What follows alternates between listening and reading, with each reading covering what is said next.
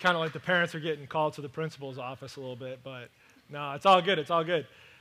So today is, uh, is special just because we do get to hear uh, some testimonies. And I wanted to just take, before they begin, I wanted to just take a few seconds to just kind of like make sure we understand why this is such an important thing to me. This uh, whole idea kind of started last year. I literally think that I had the idea, you might have been in the service, that I had the idea while I was up here. And I was like, yeah, let's just go with that idea that I'm thinking about right now. And um, it just started into something where we were able to hear from students and what's going on in their lives and what God's doing in their lives. And I was in a service this past week, and the pastor was talking about how God speaks to us and how important it is for us to value each one of those ways. I mean, there's ways that he speaks to us, right? Through his word, he speaks to us through his presence, he speaks to us through his people, through worship, through a lot of different ways. But especially um, today, we're, we're going to be able to see God speak to us through testimonies and through story. And I'm so excited about it that I just really want us to understand how important that is. You, you, may not know, I mean, we value all of our volunteers. You guys right on that? You guys good? Like, our volunteers are awesome. Like, give it up for our volunteers.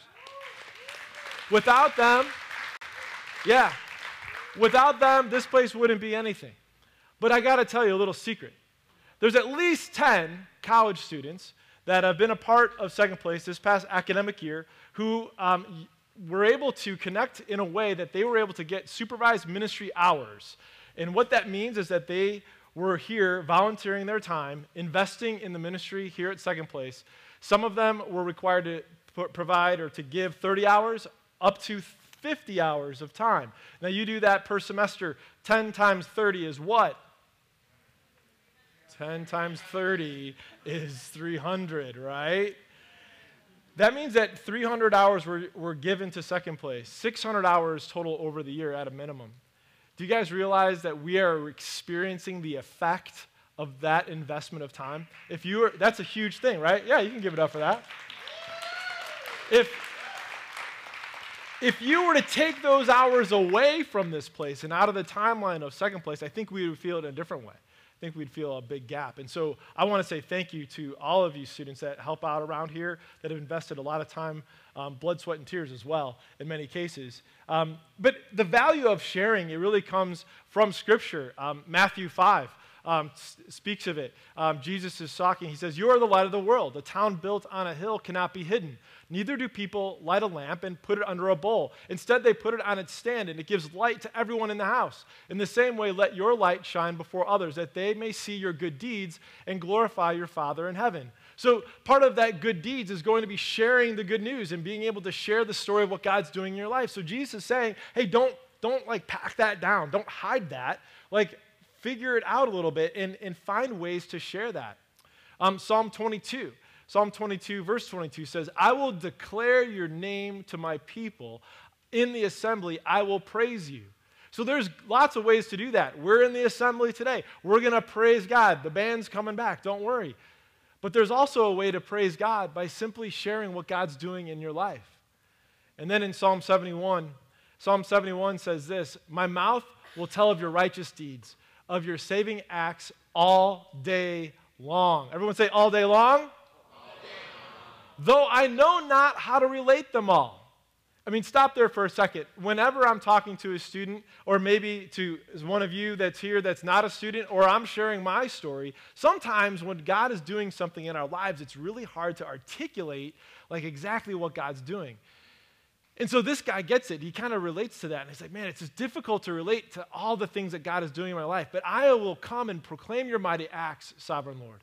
I will proclaim your righteous deeds, yours alone. So today, today is about kind of like activating those scriptures and saying, you know what, it's time for us to just hear some stories, some hear some testimonies of students. And so literally, I'm about to walk off the stage, and what happens is all up to the students, all right, and what they want to share. So I want you to give it up real big for Isabel. She is our first speaker, all right? Here she comes.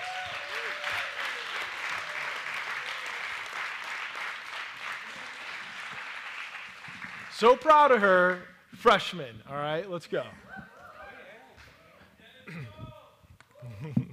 Hi, so I'm Isabel. Um, So, like you said, I'm a freshman this year at ONU, but uh, my story starts a little before that.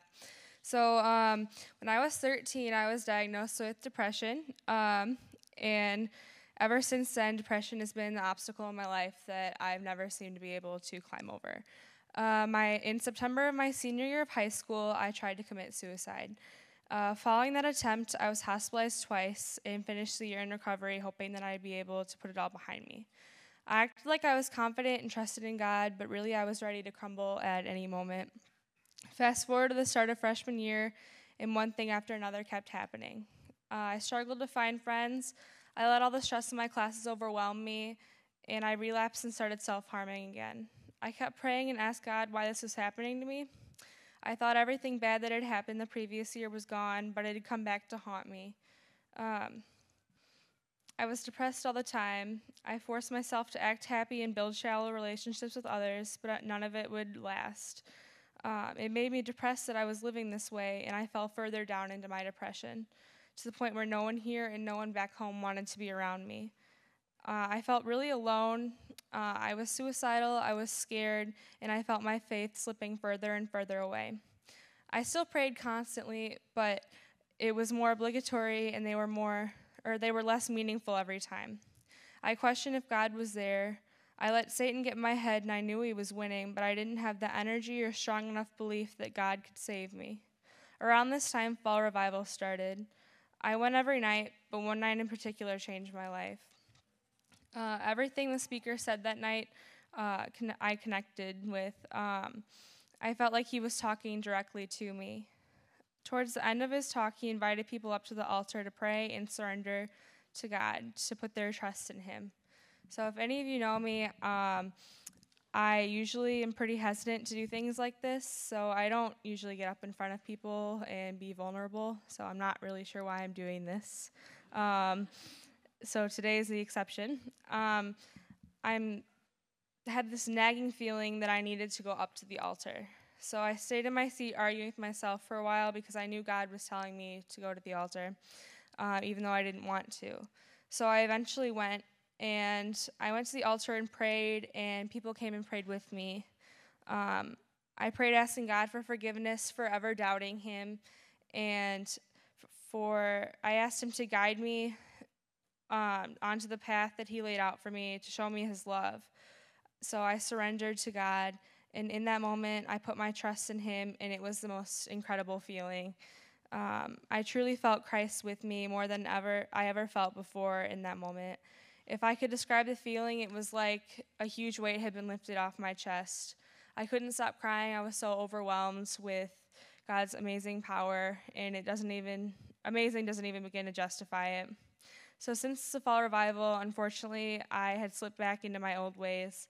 My faith had been tested, and I overcame many obstacles. Um, I questioned if my home was at ONU. Uh, I questioned again if God was really there. I questioned my value and my importance in life, and I fell back into a period of depression. Everything I heard and believed at Fall Revival was gone. Uh, eventually, Spring Revival rolled around, and I connected with that speaker on an even deeper level. Um, this time, I was really ready to change, and I felt on my heart that I could do this and follow through with my commitments instead of giving into the lies and the pain that Satan um, put on me. God, I felt that God was walking beside me and would be there the whole way. So I continued to struggle with my depression and find myself having doubts, but I know that it's normal. And when I have these doubts, I can pray and seek guidance instead of giving up. My story is complicated and involves a lot of ups and downs, but uh, now I can rejoice and be thankful that I have a growing relationship with Christ. This, this experience has shown me firsthand and on a completely different level the love Christ has for us. He reveals himself in his perfect timing, not ours. And no matter if we feel God in some crazy, life changing experience or in some small sighting, He is there and always will be, no matter what we go through.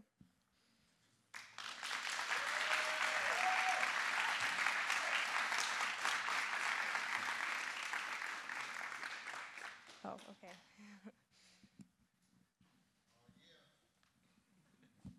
Thank you.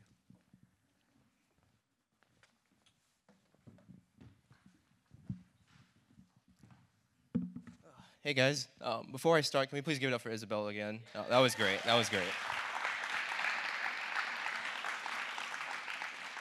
I always take stories like that to heart because I don't know how to deal with them. Like I've never been someone who dealt with that. So when people do deal with it, I think that's incredible. So I, especially when people who don't talk in front of crowds, um, I'm very comfortable doing that. So, you know, when people don't, that's props. So, you know, that's that's awesome. I'm really glad you came up here and spoke. Um, yeah. Um, so my name is Sean. Um, I'm from New York, um, and this is my my last Sunday here. I'm leaving on Wednesday, um, and I'm incredibly blessed and thankful to be able to spend my last Sunday talking to you guys here at Second Place because this is an awesome church, um, and I love this place. Um, so, you know, I was sitting in my room this morning praying that you know the person before me didn't do some super crazy like spoken word, and I'm up here with like my eight point crap. But like, you know, I'm I'm blessed. That was a powerful testimony, but thankfully I didn't get blown out the water, so we're good. We're good. Um, but um, I'm gonna start my story with a story from God's word. So in Luke 24, you have these two disciples, and they're walking down the road to Emmaus. And the thing about these two disciples is that all their hopes and dreams have just been shattered. Like everything that they thought was going to happen is gone. And they had this, this powerful man named Jesus. He was doing all this crazy stuff. He was healing people, he was raising people from the dead. Things like that hadn't happened, right? And, and all of a sudden he's dead. And they don't know what to do. They're freaking out and they're depressed and they're walking into the sunset. Everything they thought was going to happen did not happen. Everything they wanted to happen didn't happen, right? And so that's where my story starts. And I should probably explain how I got there, right? So if you would have asked me two months ago how my life was going, I would have told you, man, it was going, it was going pretty good. And everything was perfect, obviously, but like, it wasn't awful, right? Two months ago, um, I had a plan. I had a plan, right? Olivet was going to be my home for the next four years. I'm settled. I'm in the zoology major. As you can see, actually, my major is not zoology anymore. I changed that, um, and I'll explain why soon. But um, I had an amazing relationship. Nothing was perfect, obviously, but there, there it was, right? Actually, at this point, see, April's April 29th, right? It's April 29th today. Two months ago, it was right after spring break, actually. So, had an amazing time going over to my friend's house. Um, even went over to uh, the person I was in a relationship, went over to her house, met her family. It was an amazing time, amazing time, amazing time of blessing. Um, and so slowly, one by one, academic, plan wise for the future, relationship, taken away. One by one, destroyed, actually. Um, now, I'm a very indecisive person, right? If you were to come up to me and say, like, Sean, like, pick a number between one through five right now, it would take me 10 minutes. Like, I don't, I can't do it. Like, I'm very indecisive, right? I didn't even know if I should do this. I was like, I want to do it now, but I did it. So, um, you know, so here I am walking on the road to Emmaus, walking to the sunset, and everything that I thought was going to happen didn't happen, right? So I'll go into a bit more detail. Um, as far as my, my time at Olivet, I started reading um, the books of Matthew and Acts, and they started talking about all this different ministry stuff, and I thought, man, that's awesome. Like, I want to do ministry. Like, I can do that.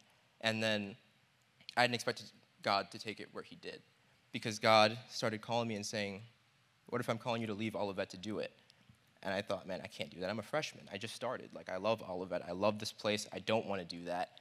And as time progressed, there was a confirmation period where he just kept telling me, that's what you got to do. And so now I'm going through that, right? My plan is falling apart. Four years, now I don't know what's going to happen. In the midst of all of that, I have to look into the eyes of the person I love and hear them say, I can't do this anymore. We're not going to do this. And, you know, it was a good, it was a good, um, good time. It was a good, um, you know, for good reasons, but still, the heartbreak, the heart wrenching pain was unimaginable in the moment. So now, my plan for the future is, is shook, right? My relationship is non existent anymore. And now, I'm not sure what I'm being called to do. So now comes the call to action. I'm sitting here in second place, actually, and uh, Pastor Joe is standing up here. He's talking about Nathaniel. And, you know, it wasn't until he said, Jesus said to him, um, you know, if you come with me, you will see greater things than this. And so I thought, well, what if Nathaniel decided to stay under that tree? If I'm sure he could have worked out. I'm sure it would have went well. I'm sure if he had stayed under the tree, he could have become a member of the church later, but he ended up becoming an apostle because he decided to step out and act in faith. So here I am now challenged do I stay in the comfort of Olivet or do I leave um, to do something greater? Do I, will I see greater things? And so then it kind of came into April, And I have dubbed April of 20, 2018 as almost like the month of pain. I was put through so much throughout this past month. Um, I was faced with my greatest fears. Everything that I would not have wanted to face, I had to face. And everything I would have liked to happen was taken away, slowly but surely. And I had to come to terms with that. I had to come to grips with that. And it was tougher than you guys can imagine, tougher than I'm making it seem right now. Um, it was hard to come up here and be able to speak about that. Um, and at this point, right, Jesus comes into the picture. Because in the story, um, in the road to Emmaus, as they're depressed, as they're talking to each other about what's going on, Jesus comes in and he says, What's wrong? As if he doesn't know, right? He's like, What's wrong? What's going on? And they're like, All this stuff has just happened. Everything that we thought was going to happen. We were really hoping this guy, Jesus, would be the one. And he said, what, what, things? What things are happening? Right? That goof, like he didn't know. Right? So he's like, You know, what, what things? And so, you know, they explain it to him. And so he spends the entire time explaining the scriptures to them. And eventually they understand who he is. And almost overnight, there was a change in my heart. All of the, I was carrying such a heavy burden. And, you know, there were a few scriptures that I'll share at the very end very quickly. Those three scriptures that got me through. Um, but at the very end, the disciples turn around and they're walking towards Jerusalem now. Now they're not walking into the sunset, they're walking into the sunrise. And they're walking back to Jerusalem with a new fire in their hearts and a new, renewed fire um, in their spirit because they had just met the Lord and they'd understood what just happened um, and what was going on. So that's where I am right now. It took a long time. It took a lot of pain. It took a lot of refinement. It took a lot of strength that was not my own to get to this place where I could stand up here and talk to you guys. Um, but uh, it just got way louder. Um, but the disciples then went to the 12 or the 11 and they explained to them what happened. And that's what I feel like I'm doing right now. I'm running to you guys, the disciples, and telling you what he did and what's been going on and what's happening. So interestingly enough, actually, it's the verse of the day today, if you have the Bible app. It's the verse of the day. Um, the verse is um, in Matthew. It's in Matthew 11. And he says, Come to me, all you who are, who are heavy laden and bear heavy burdens, I will give you rest. And I did not understand what a heavy weight I was carrying by trying to clench that pain that I was feeling as my own. That's my pain. I can own that. You know, this is no one else knows what I'm going through.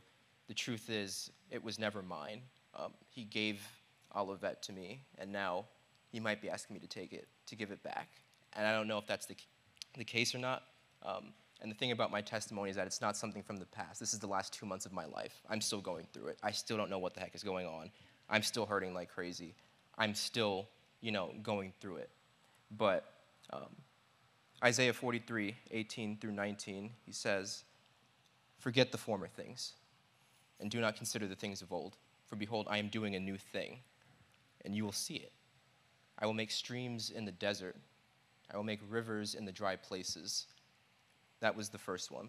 The second one was 2 Corinthians 6:10, where he says, "We consider ourselves ministers of God, sorrowful but always rejoicing, poor yet making others rich, having nothing and yet possessing everything." That's how I felt this past month, having nothing and yet possessing everything at the same time. And lastly, Romans 12:12. 12, 12 right? So Paul says, Be patient in affliction, joyful in hope, and faithful in prayer. And that's how I was able to get through that this past week. And um, so I just want to say to you guys, I don't know who in this crowd is going through what. Um, many of you are students, many of you are just finishing, many of you don't know what's coming up next semester, if there is a next semester, or if God is calling you to do something rather tough. And, you know, I'm here to tell you that whatever you do, whatever you say, whatever you believe, He's proud of you. He told me he was proud of me, and I, I spent one morning crying my eyes out because I didn't had no idea what to do. I was hurting like crazy, and I heard the softest whisper, and he said, "I'm so proud of you," and I couldn't take that. And so, I'm here to tell you guys that your heavenly Father is proud of you, no matter what you're going through, no matter what all that's about. And in a surprise twist of events, um, the person that I've been talking to you about um, the person that, um, you know, that was with me through all of this, that person is actually here today. And I'm not going to give them any more attention than I already have on the stage. I'm, probably, I'm sure they probably already hate me. but, um, you know, I wanted to say that I am proud of you without acknowledging that person, without even looking at them, not drawing any attention to them, that I am proud of you and that our Heavenly Father is too, because that was a struggle for that person too. And so um, I praise God for that. And thanks for listening. Thank you for your time, guys.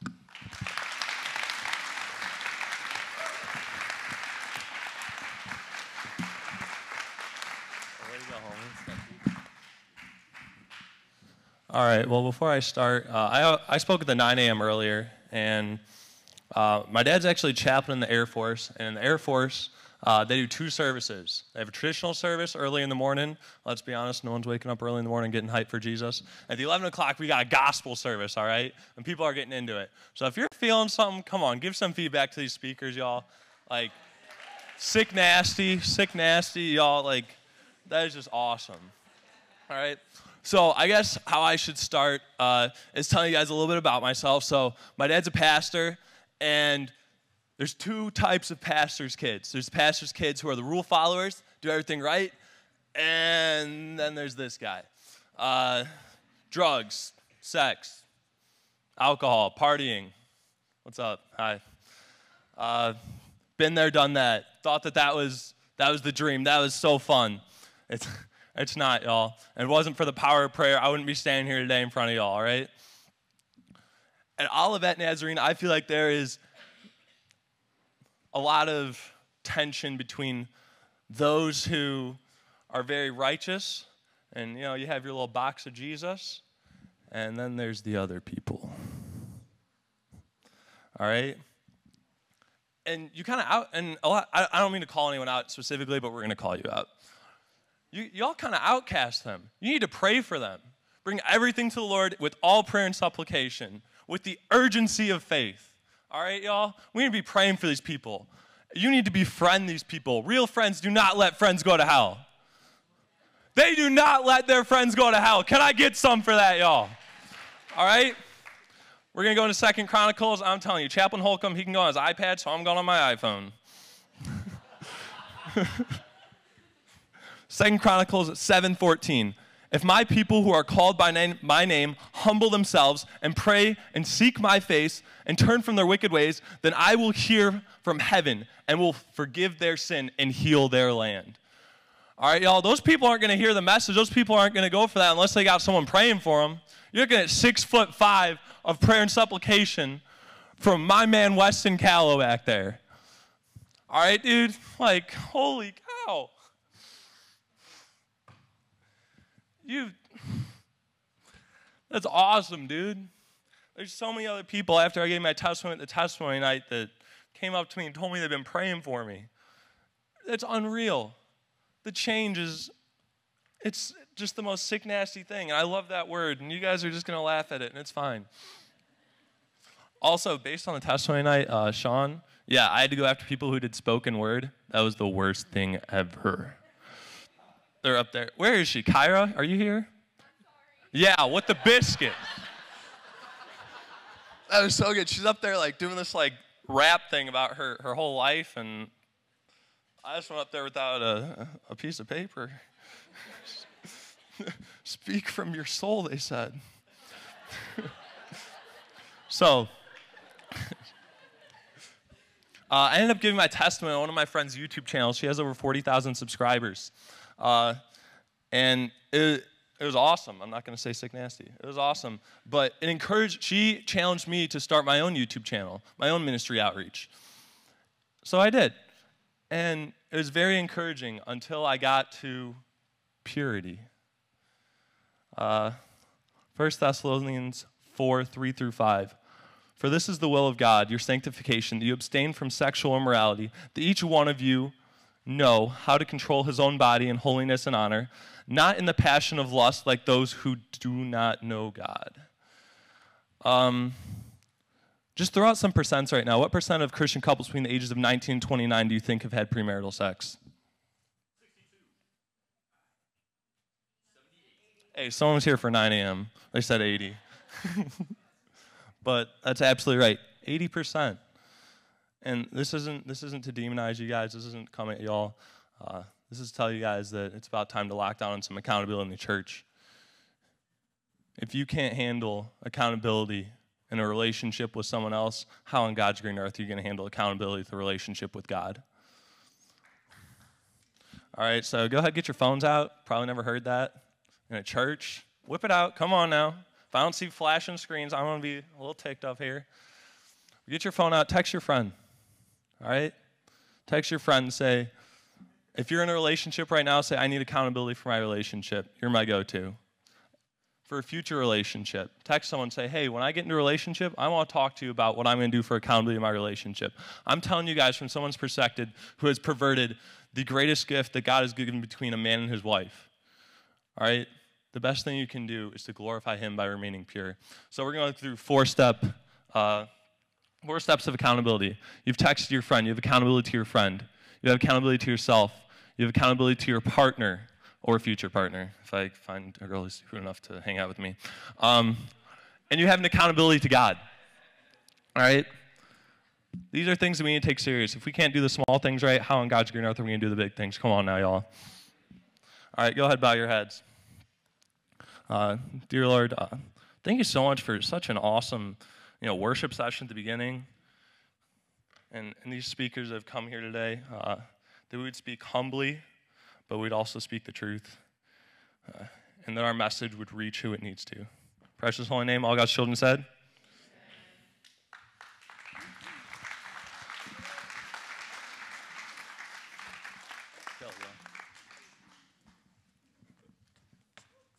Hello. I'm going to use my iPad too, so sorry. Uh, hi, my name is Ashley. A little disclaimer I'm actually class of 2020 because I'm squeezing four years of education into five. So that's it. You get me for two more years. um, so, about a year ago, this time, uh, I had lunch with a good friend, and he asked me, Who is Ashley Camhills? And I kind of looked at him like, uh, Well, she's an RA in Grand. She likes music. She likes people. I think she's a good person. I don't know. And he looked at me and said, Cool. Now who's Ashley Camhills? And I was just kind of like, I don't know. and um, it was through this experience, I, I went home that night and I realized that everything I was or everything that I thought I was was completely rooted in this world and was not rooted in the Lord.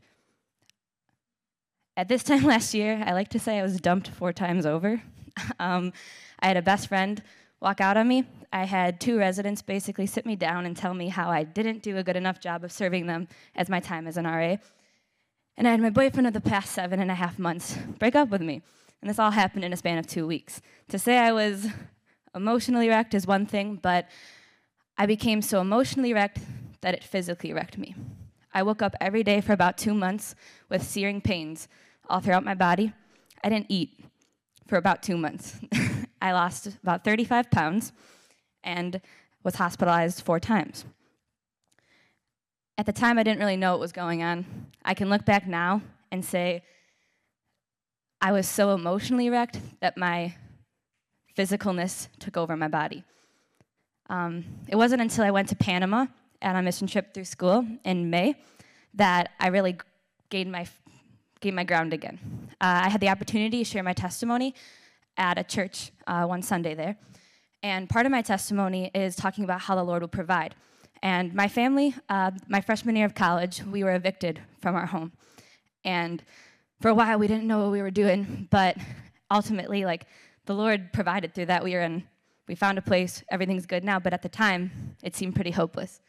Uh, about two days after I shared my testimony, I got to sit down with a woman uh, while we were painting a church, and she said to me, well, she was speaking Spanish, so I'd have someone translate. But uh, she was talking about how her and her four little boys and her husband were losing their home. And I thought back to a year ago, literally this time, how I was going through the same exact thing. And it was through this that I realized our trials, our past trials, do not define us, but when utilized correctly, I truly believe they shape us. Um, we have a lot of conversations about what identity looks like in the Lord, but what comes, what's after that? What, what comes after we gain our ground, we gain our feet? Like, where do we go with it after that? How do we build up? Um, something over the past year that I've really become passionate about is hearing people's stories, which is why something like this and tonight is so great because we get the chance to just hear people's hearts and hear where they are in life, and I think that's a truly powerful thing. Something about me is I'm really bad at surface level conversation. Um, anybody who knows me would know I just smile and I nod a lot, and I'm like, um, but if you sit down and you want to tell me where your heart's at, we could talk for hours. Anybody else who knows me knows that as well. Um, but I feel too often we don't talk about our past mistakes. We don't, we don't bring the real things into everyday life because, well, we have a ton of reasons. We, I think too often we tell ourselves the lies that there's it's too too bad. No one no one would be able to relate. We say that we tell ourselves all these things and we say that nothing that we do or nothing like there's no redemption in that. And guys when we put ourselves in that hole by ourselves that's where the enemy finds us. When we seclude ourselves from people and we take away the relationships and the vulnerability that's where the enemy can speak lies into our lives. And something that i've been asking myself lately is why do we let satan take captive of the things we should be laying at the cross? And just want to let you guys know that a year ago i was broken physically and emotionally. And I'm not perfect, but I let my identity become a bad friend, a bad RA, a bad girlfriend. I was everything what I thought I was, everything that the world said I was. But as Joe talked about last week, through um, if Jesus is blank, then I am blank. Uh, something that touched my heart as praying over this message was if Jesus is my identity, then I am free. I truly believe that the second I was able to stop letting my past hold me back and, and build me up is when I was able to firmly plant who I was in Christ. Because our past does not define us, but yes, it shapes us. But we have to own that and be confident in that. Uh, 2 Timothy, give me a second. 2 Timothy 4 16 through 17 says, At my first offense, no one came to my support, but everyone deserted me. May it not be held against them, but the Lord stood at my side and gave me strength, so that through me the message might be fully proca- proclaimed and that all Gentiles might hear it. People will let you down, people will walk out. You may get dumped four times over, but our Heavenly Father will always be by our side. He is righteous, He is stable, and He wants us to proclaim His name, and He wants us to be speaking for Him and I would just like to encourage you guys in sharing your stories, and thank you for listening to mine.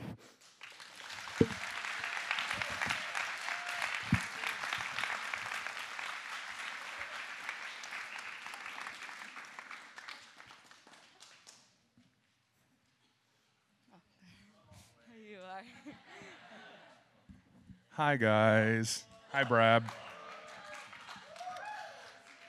So if you spent literally any time with me, you won't be surprised when I say that I left my notes at home. Um, you'll also know that I don't wear shoes here, right? Uh, because this is home. You take your shoes off when you go home. Um, and that's a good thing. Um, but one of the things that kind of sucks about home is that's where you have some uncomfortable conversations. Um, that's where you talk about the things that you need to talk about because those are your people and you guys are my people. Um, we're each other's people. We're a community. Uh, this is where we spend our time. This is where we invest ourselves. Um, spiritually, emotionally, mentally, all of that. Um, so, when Joe was talking a few weeks ago about coming to do this, and he said, Tell your story, right? Um, and I started thinking about what my story looked like, and I turned here, um, my handy dandy journal that I write everything in. Um, and I started flipping through, right? I started flipping through all like the thoughts that I'd had at random times, the stuff that I wrote down at church. Um, I also talk with my hands, so sorry if I do something like that. But one thing that I found that kind of resonated as I wrote "Embrace Your Undoing," right? Um, and I didn't know what to do with that. Uh, I guess so. I started thinking about that phrase, I guess, in the context of my life over the last four years, um, in the spiritual growth I think that I've made, um, or detriment. Um, but just everything that's happened and thinking about what that looks like, right? Embracing your undoing. Um, and I sent Joe this around Easter time thinking about what Jesus did right? Uh, when he died on the cross, we say he died for us, but we don't think about the part where it says he became sin for us. He became that thing that was like antithetical to himself. He undid himself uh, to the highest degree for us, right? We don't think about that. Um, so, what that looks like for us, I think, um, is we're handed these things all throughout our life, right? By our parents, by our pastors, by our church, by our friends. We're handed these things that we're supposed to believe about faith, about the Bible, about ourselves, and we just stick them on, right? We slap them on and we say, Good, thank you for this, and stick it on yourself. And you think that it's it's protective, it's it's comforting. Um, and this is the hard conversation part. We are told things about stuff that we may not always agree with, right? Like women preaching, right? Or LGBT kids in the church, or about like what it looks like to give, or about baptism, right? Or about, right, Catholics or Protestants, things like that. All this stuff that, you know, whatever you might believe, we're just handed something, right? And we just believe it because that's what we do, right? We don't think about it, we don't engage it. Um, and I think that's part of what embracing your undoing looks like is you start to pull that stuff off and actually look at it. You don't just accept it. You don't just say, thank you, person, and stick it on yourself. You pull it off and you think about it. You engage it. Um, you ask yourself, why do I believe this, right? Is this the Holy Spirit talking to me or is this comfortable? Because pulling those things off, it hurts. It sucks. It starts to tear down the way that you look at the world. It starts to tear down the way you look at yourself, even. Um, because those things you think they're defining you, you think they're giving you shape, um, they're giving you form, and they're comforting, but they're restricting you, right? It's like a plant. You stick it in a tiny pot and it only grows so big, and it's time to break that pot off yourself. It's time to undo yourself a little bit. Um, but pulling those things off, like that's where you find freedom. That's where you find grace. That's where you find redemption. That's where you find mercy.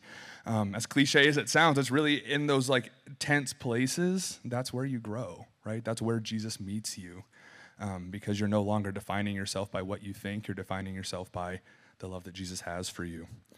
Um, uh, flipping through this again, I'm a little bit of a nerd for sleeping at last. Um, and one of the things that I found um, was a lyric from one of his songs, and it says, We're nothing less than a work in progress. We're sacred text on post it notes, right? That's what we are. We're these flimsy things, we're these temporary things, but we're that sacred text, right? It's, it's a juxtaposition of we're kind of broken in a mess, but at the same time, we were made good, we were made holy. Um, and it's finding that in between place that's scary for some people, right? It's stepping into this unknown area with God and coming and saying, I don't know anything, right? All this stuff that I believe, all this stuff that I've accepted and just gathered, right? I'm giving it up because that's not from you, right? That's from the people around me, and I, I value it and I trust those people and I love them so much. But you are what I'm walking with, right? We're doing this, God and myself. You know what I mean? Um, I'm so off of this. Uh, coming back to something that uh, I wrote down at Revival, they were talking about Jesus casting out demons. Um, and he's talking about the man himself um, and what he might have experienced. So Jesus said, Be gone, and the man fell, thrashed, and shattered. And in the midst of that, he was free because he was whole, right? Being healed, being made new isn't always a pleasant experience. Um, giving up those things that are in your life and on you isn't always pleasant. Um, you fall, you thrash, you shake, you shout, but at the end of it, you're made free. You're made whole again. And it's unfortunate and it sucks along the way so badly because you're giving up that thing that you were sure of. You're giving up that thing that you thought gave your life definition, gave your life meaning. But on the other side of it, you walk more genuinely with Christ. You walk more fully yourself with Christ. Um, and I think coming through that, on the other side, I learned how very much how little I know, how little I am comfortable just accepting because I don't want to just accept. I want to engage and I want to embrace my relationship with Christ. And yeah.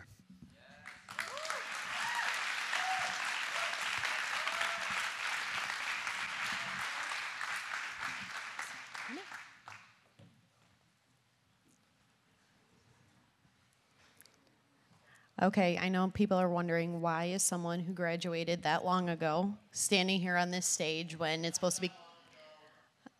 It's. Thank you.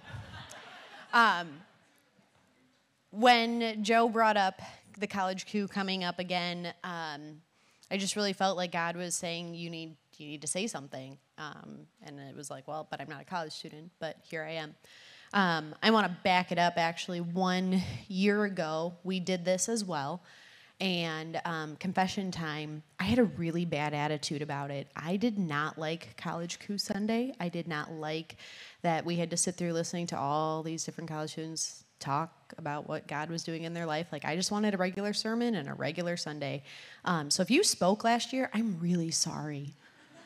I I had a really hard heart, and like God God needed to work on that with me. Um, and over this last year, He really has. Um, during last summer, God kind of challenged me to share a bit of my testimony with the students at boot camp.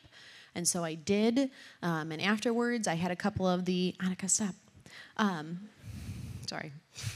Um, I had a couple of the coaches come up and say, hey, can we spend some time with you? And I, in my own head, was thinking, I don't know why you would want to, but okay. Um, and just kind of felt this like nudge. Um, and then it was the Sunday that we did kind of the boot camp um, wrap up and um, review. Joe made the comment of, you know, these these coaches are coming out every week and are just pouring into these students, um, but nobody's pouring into them. And I just very clearly heard God speak to my heart. You need to pour into them. You need to do this. And I ignored it. I didn't want to listen to that. And again, like I heard it again, and I, I kind of felt like, okay, I, I, I don't want to be completely disobedient. So I leaned over to my husband Matt and I said, uh, we need we need to pour into the college students, like we need, or and the the student coaches, we need to have them over to our house. And he just kind of looked at me. He goes along with a lot of things that I say, and I have a lot of crazy ideas.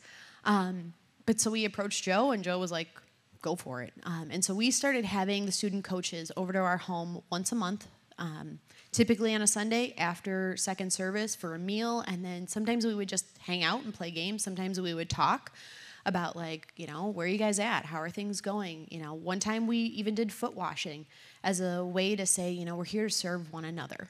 Um, and we're here, you know, no, no one's better than anyone else. We're all, we're all servants to one another. And through that time, we were just so blessed to get to know the different student coaches. But one of the meetings we talked about, you know, like, what do you guys want from second place? What can we do to better serve you? And it came up um, the desire to be a part of families and um, involved with the families as well as be mentored. Um, and I'm pretty sure Matt and I asked like three or four times, like for for real, you really want to get to know us and you really want to be mentored, and like it was this very empathetic, em- excuse me, I can't speak right now. Um, it just yes, like we want this. Um, and so we helped start a mentoring program that ran from January through um, last weekend, and it was great. Like, and I'm going to read you a few of the comments that I got back from the survey that I did this week. Um, and this one was from a college student, and it said, This was the best thing I've been a part of. I was really blessed with my mentor, and I didn't think I would have asked for a different experience. This helped me through my roughest semester of my college career, and I'm so happy I said yes to this. It is a great way to connect a college student and families. It opened a door into plugging in like no other. That's not my words. That's somebody who, who because of a conversation, was able to connect. Um, and then even from our other mentors, it people said, um, "I'm not 100% sure I did what I was supposed to. However, I got to know my mentee, and we have a kinship now that can never be replaced. Another person said, Love the program and being able to do this. And another person who was a mentor said, Overall, really like the program. I don't intentionally connect with students because our worlds are so different, but it was a nice stretch for me. And it just reminds me that um, when we step out of our comfort zones, when we look at the body of Christ as um, one body with many parts, we see how we all fit in this. Um, and specifically for our family, which is why Annika is up here with me. She's hiding here. Um, these these college students weren't just college students; they became a part of our family. And so, Annika, what was your favorite Sunday? When they come. When they come. And what did you like about the college students coming over?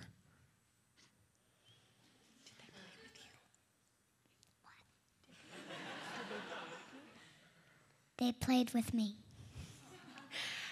And how did you feel when I told you that they were going to, some of them were going to be graduating, like Austin and Liana, and they weren't going to be coming to our house quite so often anymore? Sad. Did you cry? Yes. okay. I mean, I don't know if that gets you, it gets me. Um, but the fact that, like, the students were no longer students. They, they literally became a part of our family. Um, and so, for a second, I'm gonna, I'm going to talk to families here. I'm going to talk to you that are not college students. If you did not connect with a college student this year, today, stay for lunch, get to know someone, make a connection for the fall, or in the fall when they come back, be intentional. I promise you, God is going to change your life the way He changed mine over this last year. Um, college students, if you did not connect with a family this year, find us. We want to know you. We want to be a part of your lives. We want to pour into you. My kids want to play with you. They want to hang out. They want to love on you. Um, it this is one of the greatest blessings that second place has is that we have a community that has both families and college students and so many different generations that come together every week. And so, um, for the college students who are coming from Olivet, thank you for driving 30 to 35 minutes to get here. That that speaks volumes of what you want to invest into your walk with the Lord and your your your journey in your faith. Um, and for families, um, I know we can say we're super busy. I live too far away. There's just, you know, so much going on with my kids. I promise you, having a college student in your home and a part of your family is not another burden. It is such a blessing. Um, and I'm just so incredibly grateful that um, God softened my heart and that He called me out on where I was sinning last year, and that um, I can stand here today and say that he truly changed my heart by bringing each and every one of these students here.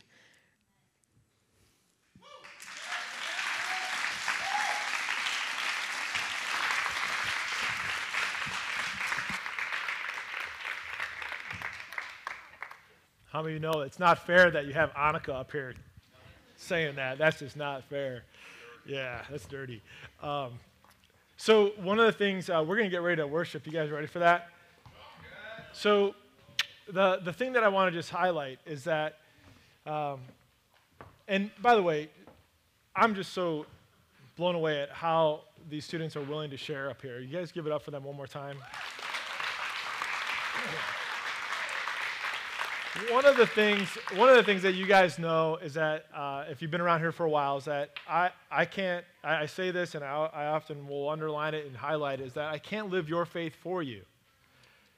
And so, part of what today is about is about hearing what God's doing in the real lives of people that come here, and and so they've they've listened, they've they've maybe stepped out in boldness and said, you know, I'm going to share but they, they felt something. They, they sensed something that God was doing in their life. And so I just want to kind of like personalize that for a second and ask you a question. Is, is this question is, is God speaking to you? And it's a simple yes or no question. Is God speaking to you? Yes or no? And if he's not, if you feel like he's not, I'll let you know he still is. And he, he simply has one thing to say to you, which is just follow me don't believe in me, don't do all kinds of extra stuff for me. Just follow me, and then you'll believe. But if he is speaking to you, and you sense that, here's my next question for you What's he saying? What is he saying to you? And maybe that, that's uh, something that is very personal to you, that you don't want to share with a bunch of people on a stage. Maybe it's something that you need to share with a friend or a family member. Maybe it is something that you need to share with others. I don't know, but What's he saying to you? No matter where you fall on that spectrum, what I would t- tell you all today is that the best thing you can do, I loved how um, Caleb went back into his journal and he was like, hey, I wrote this down, I wrote this down, is to write down what God is saying to you. What do you sense God doing in your life? Why is that? Because you can go back in moments of weakness, in moments of challenge, and be like, okay, God, I remember you are good. You came through that day. You, I remember this answered prayer. These are the things that we build our faith on.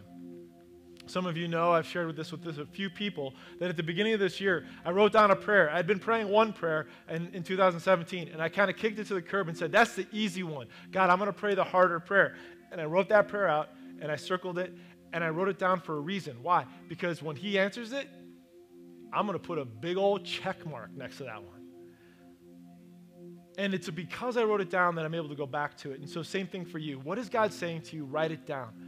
Um, today is uh, is a time for us to worship God. We're going to have communion available at this table here and at that table in the back. Anytime during the next three songs, you're able to go find communion by yourself, with your friends, or with your family, and just remember what Jesus did. The whole reason, I mean, I didn't tell them they had to use a scripture, they all did. I didn't tell them they had to be as vulnerable as they were, they all were, right? But God is moving, and they're remembering the reason why we can be who we are is because of what Jesus did. He broke down all the walls, man. And I think slowly we're starting to realize what freedom really feels like. So you can take communion anytime during the next three songs, as well as you can find a spot in the warehouse. You guys know the drill. Wherever you want to go to worship God, sometimes you just need some space, which is totally fine. And maybe listen for what God might say to you during these next few songs. Let's stand. Heavenly Father, thank you, God, for this moment to be able to worship you. Lord, we just pray that you would continue to speak to us, God. Holy Spirit, we invite you into the room. You've been here throughout, but Lord, we invite your presence here again to speak to us, Lord. Thank you for the testimonies. Thank you for the relationships between generations. Thank you, God, for what you're doing in the church. And we ask, Lord God, that you would continue your, your leading, your guiding, and your speaking as we worship you now. In Jesus' name we pray. You know, these moments that we have together are really special. And when you have a, a time like this where you're like, man, God is doing something amazing, I want to remind all of us that to get to this moment, you got to take some risks. And so when you leave these four walls today, you know, my encouragement to you is to, to step out a little bit, is to step out a little bit because the enemy wants to pull you away from God's love. He wants to pull you away from the light, and he wants to stop you from giving that light out to others. So I would just encourage you to just step out a little bit, take a risk. I mean, these students took a risk and, and spoke today. Sean, where you at, man? How, how many times, how many weeks have you been coming here? Like maybe four, something like that. And you came up to me a few weeks ago. I was like, "Hey, I want to talk." And what I say? Sure. I said, "Sure." That was really risky. Like, I don't know this kid. What's he gonna say? But God is good, right? God is good when we just let, let, let loose a little bit and risk a little bit for God. So, whatever is holding you back today, I would just tell you step out.